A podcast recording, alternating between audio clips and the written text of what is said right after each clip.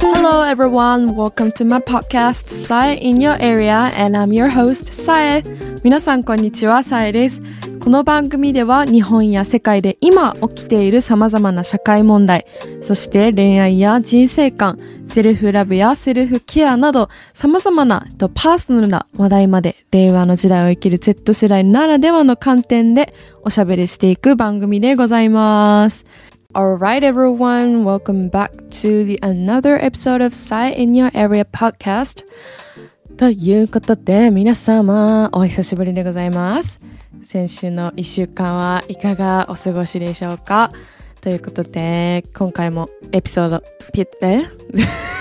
いきなりなんかおかしかったな。あの、ポッドキャストのエピソード、今週もやってまいりたいと思います。えっとですね、前回と前々回はですね、あの、私のお友達、えー、かなちゃん、かなちゃん、かなちゃん？かなちゃんって誰だ？かなちゃんじゃない。かなちゃんじゃなくて、えー、かりんさん、なぎちゃん、えー、はなちゃんの3人で、えー、セルフラブについて話したり、まあ、バンブルっていう、海外のね、あの、デーティングアプリ？マッチングアプリか。マッチングアプリの話とかをまあしながらね、自分たちの恋愛の話とかについてまあ深く深く話していったわけなんですけれども、今回のエピソードは久しぶりに私一人だけのえー、ソロになります なのでね、前回とは違ってまた、あの、ガヤガヤした感じがちょっと足りないかもしれないんですけれども、あの、一生懸命頑張って話していきますので、今日も皆様の耳を少しでも傾けていただけると嬉しいでございます。なんかもう今日テンションおかしいな。今、撮ってるのが夜なんよね。今の時間が11時過ぎ、夜の11時過ぎ。なので、まあもうこれ撮ったらもうさっさとフライって寝ようかなっていう感じでございますね。うん。明日は仕事ないので、ちょっとまあ、ゆっくりリラックスした感じで話していきたいなとは思ってるんですけれども、今回のテーマはですね、ズバリ、生理についてです。イエーイ。ごめん、なんか今日テンションおかしいかもしれん。こんなテンションやったっけ？実はさ、前撮ったポッドキャストからかなり時間が経って、2週間 ?3 週間ぐらい空いてる？うん。だから、ポッドキャスト自体を撮るのがめちゃくちゃ久しぶりなんですよ。だか、こんな感じだったっけなと思いながら、ちょっと感覚をね、取り戻しながら話していきたいなと思ってるんですけれども、そう。まあ、一応テーマとしては、生理です。生理っていうのは、あの、生理整頓のこと、生理じゃなくて あの、女性のね、体に起こる、月に1回起こる、あの、生理についてです。そうです。月経ですね。別名。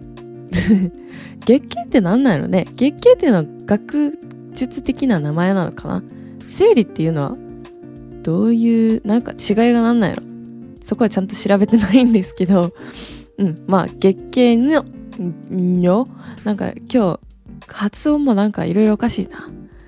ちょっと調子悪いかもしれない。まあでもすいません。あの、このまま皆さん聞き続けてください。そうです。で、生理なんで今回このテーマにしようと思ったのかというと、私のね、生理の、今月の生理がね、もういつ来てもおかしくない状態なんですよ。うん。いつ来てもおかしくない状態なんですけど、なんか、なんかわからんけど全然来ない。いつもね、結構月末の24日が25日に、毎月ね、結構ぴったり来るのよ。でもそれが全然来なくてさ、おかしいなおかしいな、全然来へんな、みたいな。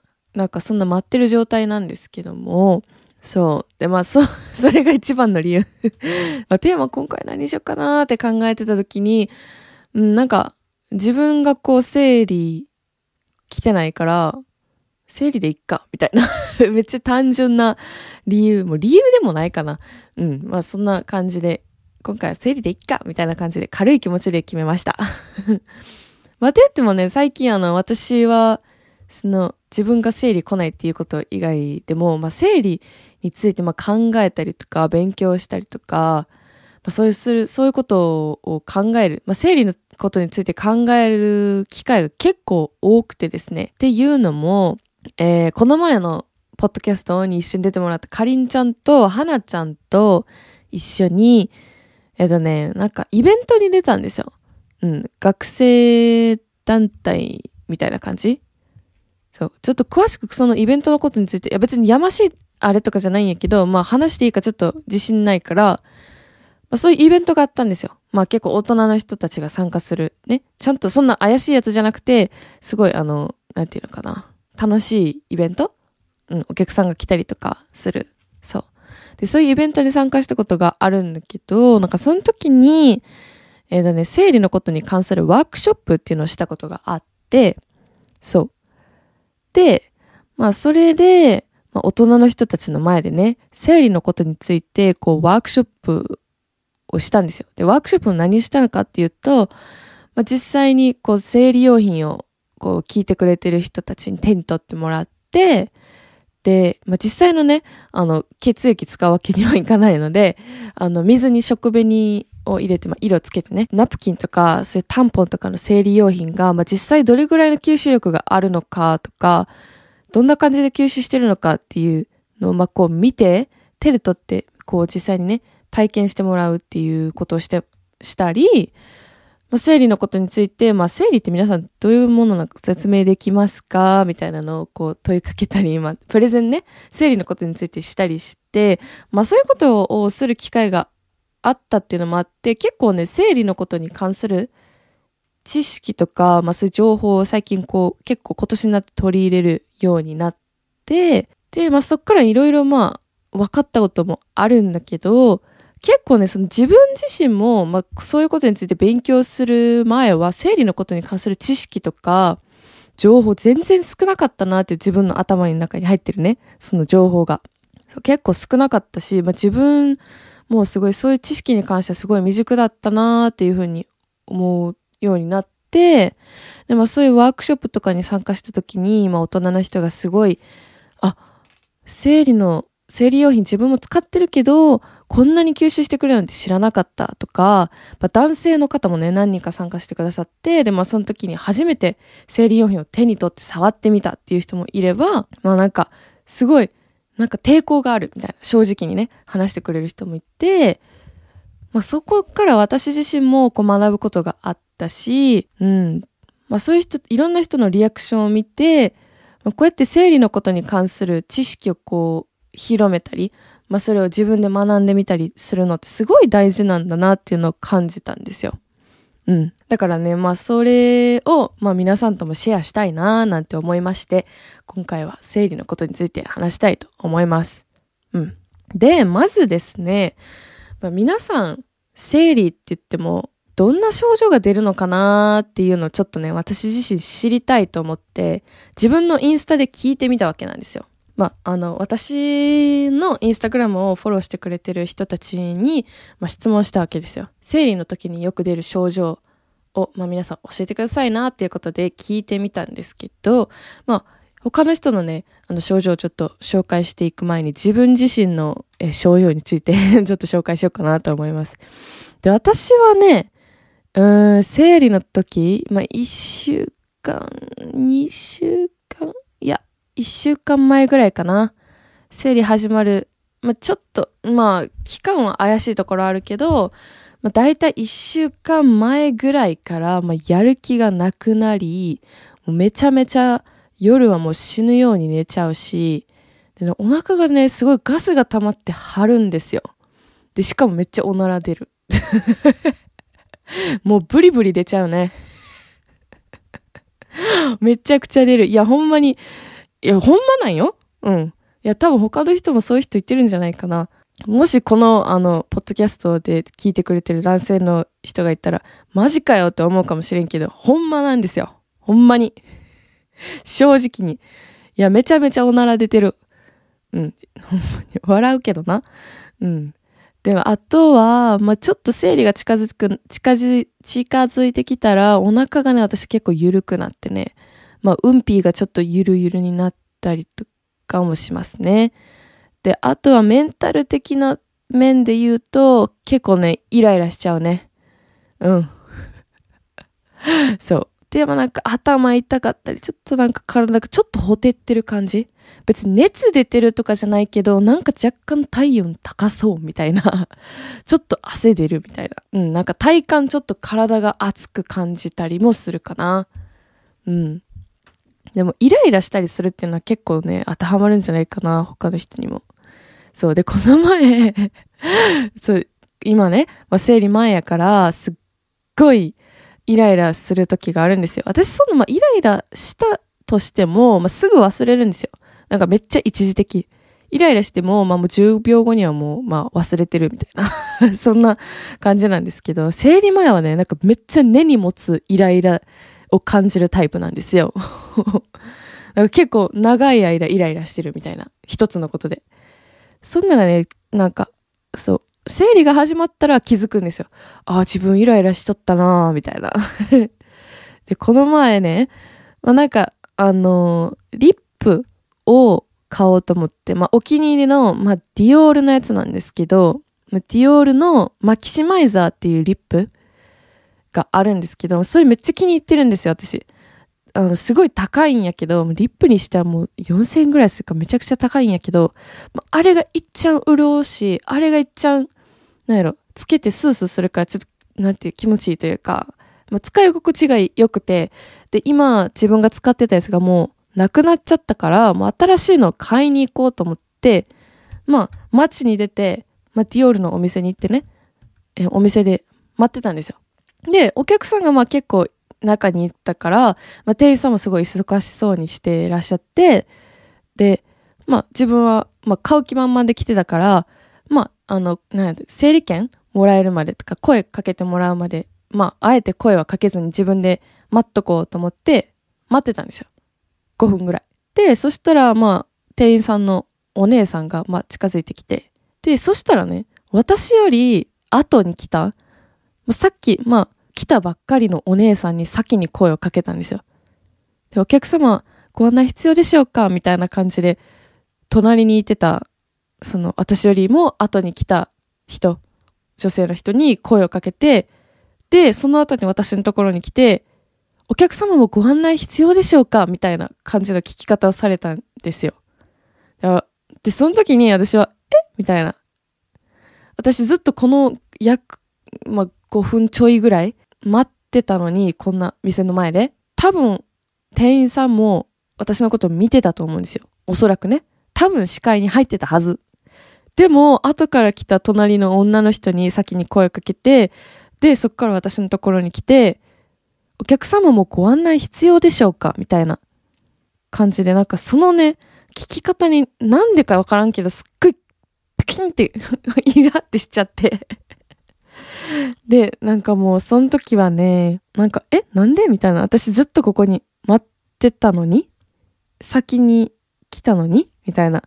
で、後から来た隣の女の人で先に声かけて、で、私に、もう、ついでみたいな感じで声かけられたのに、なんかすっごいイライラして、その時は。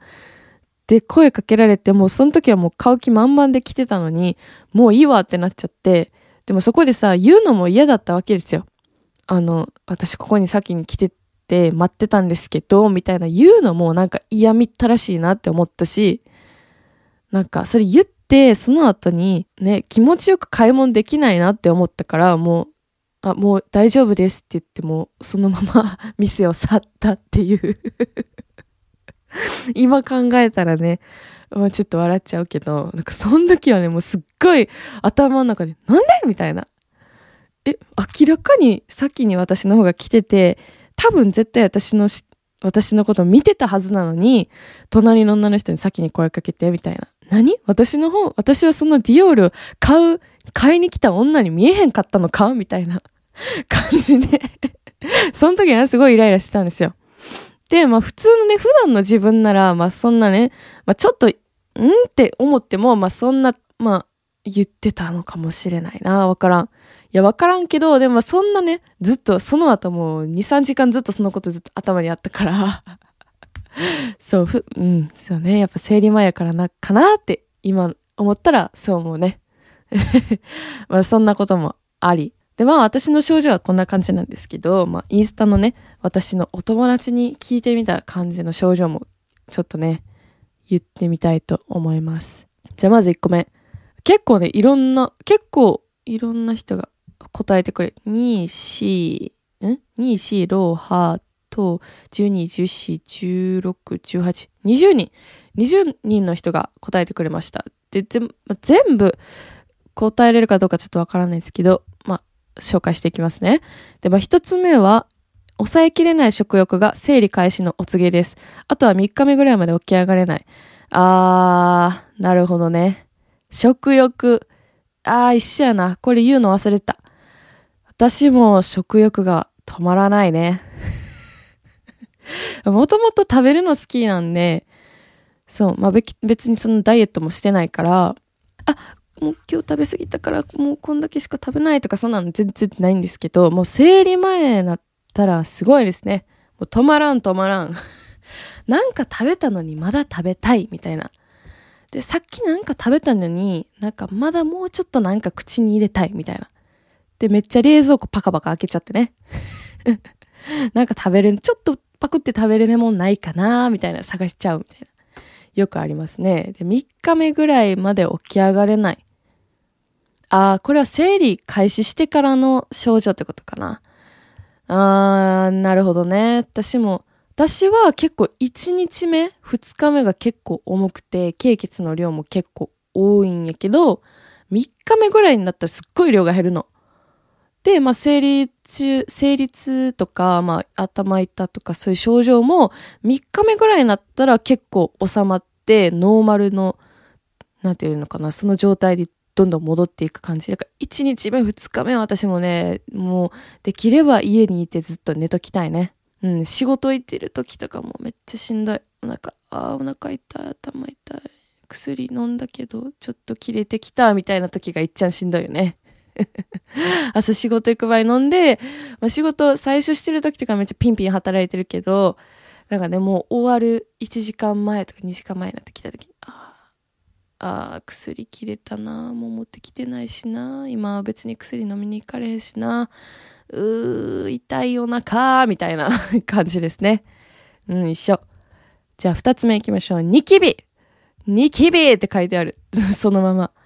ニキビそうね私もニキビやばいねっていうのも最近夜変な時間にご飯食べてるからかな最近ちょっとその癖がついてしまって直さないといけないんですけどそう。まあ、それもあると思うし、多分生理前のホルモンの乱れでニキビできるね。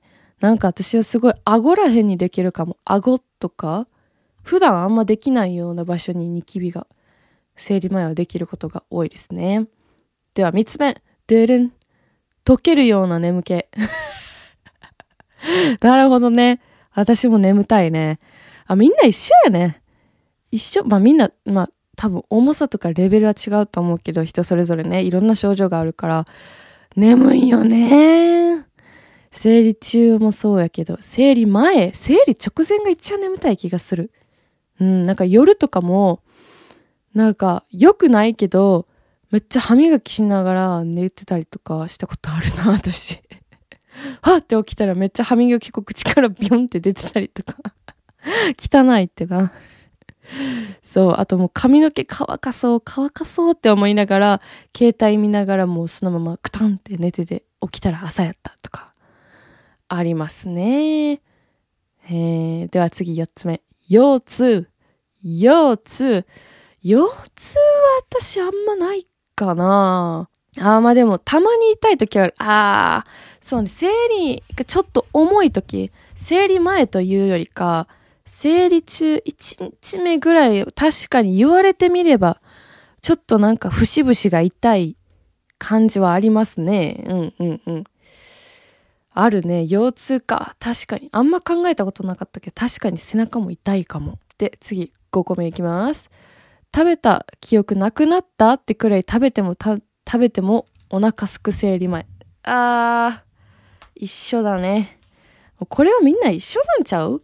なんか生理前に逆に、ああ、でも聞いたことあるな。生理前に逆に食欲がなくなるっていう人も聞いたことある気がする。本当にそうよね。食べた記憶なくなんだってくらい。なんかもう全部リセットされた感じするよね。え？なんか、いや、食べたっけなお昼、みたいな。まだ、まだなんか食べたいよねってなっちゃうよね。でね、もう相変わらず冷蔵庫パカパカして、なんかね、物、食べ物置いてるね、ところ見たりして、なんかちょっと食べれるものないかなみたいな。探っちゃいますよね、食べ物。で、他の人も結構、ああ、やっぱ頭痛と腰痛とイライラと謎の泣き。ああ、やっぱね、みんな、あ、これもあるね。情緒不安定。まあ、これはなんか結構イライラともう関連してる気がする。メンタル面。腰痛とイライラと謎の泣き。確かに。なんか知らんけど、悲しくなったりとかさ。なんか生理期間中とか生理前とかに結構感動する系の映画とか見たらもうほんまになんかホロホロ泣いちゃうとかね。私 私よくあるのが、なんかディズニーの CM とかちょっと感動的じゃないですか。なんかそれ見ただけでめっちゃ泣いちゃうんですよ。なんか、夢が叶う場所みたいな。なんかその一言だけでめっちゃ涙ホロホロみたいな。多分生理前やからかな。あ、次の人、めっちゃおなら出るって書いてる。一緒や。どうなのあんまおなら出るって聞いたことなかったけど、自分が結構そうやから他の人どうなんやろって思ってたら同志がいてましたね。めっちゃおなら出る。同じくでございます。おなら出るよね。でもなんかちょっとこれについてちょっと軽く調べたんですけど、やっぱりその生理前とか生理中ってその女性ホルモン、二つの女性ホルモンがすっごいもう、もうグワングワンなって結構不安定になるというか、だからまあそういう時に結構内臓にも影響が出たりするらしくて、まあその関係でまあおならが結構出たりとかね、腸のなんていうのか動きが活発になって、まあそれこそちょっと、うん、うんちが下痢っぽくなったりとか、まあ、おならが出るとかそういう症状が出るらしいです。だか別に、正常っちゃ正常。でもわかるわ。めっちゃおなら出るの。なんか、普段のおならやったら、プッとか、え、今のちゃうよ。口やで。口で出したで。ほん、ほんまじゃないで。えの、なんか、プッって感じで、こう、すぐスパンって終わるようなやつが多いけど、なんか生理中のやつは、なんかほんまにすっごいガスの中溜まってるから、なんかもう、すっごい長いのよ。出る時間なんていうの、わかる？わかるかな？わかってほしい。なんかもう、普段やったらプッぐらいのやつがもうなんか、みたいな。わかる？別に真似せんでもいいんやけど、ちょっと説明したかった。そう。あー。で、次の人はね、まあ、さ、同じように眠気、食欲増加、減少もあるって言ってるね。うん。やっぱ減少する場合もあるんだね。で、コントロールできないイライラ、月によって違う症状。確かに、毎月一緒ってわけじゃないのよね。なんか、前回の生理はね、すっごい頭痛かったね、私。なんか痛かった。うん。で、じゃあ次の人は、あ、これもありますね。おっぱいがバカほどソフトになって大好きって書いてる。これは結構あの、特殊なコメントかもしれないんですけれども。えっとね、確かに、なんか生理前になるとすっごい胸が張るんですよ。結構それはいろんな人が言ってるかなと思うんですけど、なるほどね。おっぱいがバカほどソフトになって大好き。なるほど。ソフトになるっていう感覚なのかな、あれは。なんか私はすっごい張って、硬くなるわけじゃないけど、なんか胸のこの芯みたいなところがちょっと膨らんでる気がする。うん。生理前はね。で、生理が始まったら、その胸の張りっていうのはどんどん落ち着いてくるんですけど、なるほど。この人は、あの、私みたいにこう、胸の芯がちょっと硬くなるというよりかは、おっぱいがソフトになるタイプらしいですね。へえ、いろんな症状があるもんだね。わ、次の人も言ってた。ゴミクソメンタル、爆乳って書いてる。やっぱ胸張るよね。なんかワンサイズぐらいカップ大きくなった気がするもん。ほんまに大きくなってるかどうか分かれへんけど、うん。確かにでもおっぱい大きくなった感覚にはなるよね。うんうんうん。おー、で次の人は気狂ったように寝る。生クリーム食べたくなる。おー、これも癖あるな。気狂ったように寝るは確かにめっちゃわかる。でも生クリーム食べたくなるっていうのは結構ユニークですね。クリームね。なんでクリームなんやろ？生クリームが食べたくなる。ええー、ちょっとその感覚はわからんな。ちょっと本人に聞いてみたい。生クリーム食べたくなる？ああ、まあでも確かに甘いもの食べたくなるっていうのはわかるかな。なんか糖分欲してる感じはする。うん。で、次の人も、腹痛、胸の張り、下痢気味になります。そうよね。やっぱそうよね。で、次の人も、情緒不安定、マスクス、洗濯物がカゴに入らないだけでなく、あーこれは私がさっき言ったディオールで順番ちょっと若干抜かされてカチンってなった時と同じような感じかも。ちょっとしたね、ちっちゃいことでなんかピンってなんか来るんですよ。イライラのスイッチが。なんか、えみたいな。それをわざわざ口に出したりとか、態度に出したりとか、なんて人に攻撃するとかそういうわけじゃないけど、なんか自分の頭の中でも、えみたいな。イライラのスイッチがプツンって入っちゃう感じ。わかりますね。あ、この人性格悪くなるって言ってる。性格悪くなるの？あ、やっぱちょっと優しくなれないってことなのかな？生理前とかかな？性格悪くなるっていう表現いいな。確かに。なんかちょっと優しくなれない感覚はわかるかもね。結構ね、自分がこう、メンタルが、別に意図してるわけじゃないのに、なんかこう変なことでイライラしたりとか、するから。ああ、でも確かにね、それも合ってる表現かも。うん。他の人も結構ね、一緒だね。睡魔、疲労感、まあ胸が痛い。吐き気でなく、胃痛でもない痛さがあって気持ち悪い。ああ、胃痛か。胃痛ってあんまり私そんな胃が痛いって感じたことがないからわからんねんけど、吐き気でもなく、いつでもない痛さ。ええー、ちょっと想像できんな。でもお腹の位置で言うと、こう下の子宮があるところじゃなくて、結構上の胃の近くが痛くなったりするってことなんかな。吐き気でもなく、いつでもない痛さがあって気持ち悪い。ああ、それは気持ち悪そうやな。これは気持ち悪そう。だってどうやって対処すんのって感じやんね。で、あとは精神ボロボロ、すぐ泣く。うん、わかるな。あとは太ももが痛くなる。太もも？太ももが痛くなります。おー、これは結構特殊なのかもしれないですね。もう太ももか。えー、なんでやろ別に関節があるわけでもないし。いや、ある？いや、太ももは関節じゃないな。筋肉やもんね。あー、でも筋肉痛みたいな感じになるっていう感覚なのかな？うーん、どうなんやろちょっとまだハテナな部分があるけど、いやでも面白いね。結構いろんな人の、今ね、結構全部は紹介しきれてないんですけど、まあ、ざっと、まあ、結構被ってる症状もあったので、まあ、特徴あったやつは今ざっと紹介したんですけど、そんな感じでね、まあ、結構みんな、生理って十人十色だなっていうのが まず感じることですね。うん。まあ人によっては、まあ同じような似たよ症状、似たような症状があっても、まあ食欲とかでもね、もう意味わからんぐらい底なしの食欲が出てくるっていう時もあれば、なんか謎にあんま食べなくてもいいみたいな場合もあると思うし、そう、なんかいつ、いつ？そうか、お腹痛って言っても、まあいろんなタイプの痛みがあるのかなーって思ったり。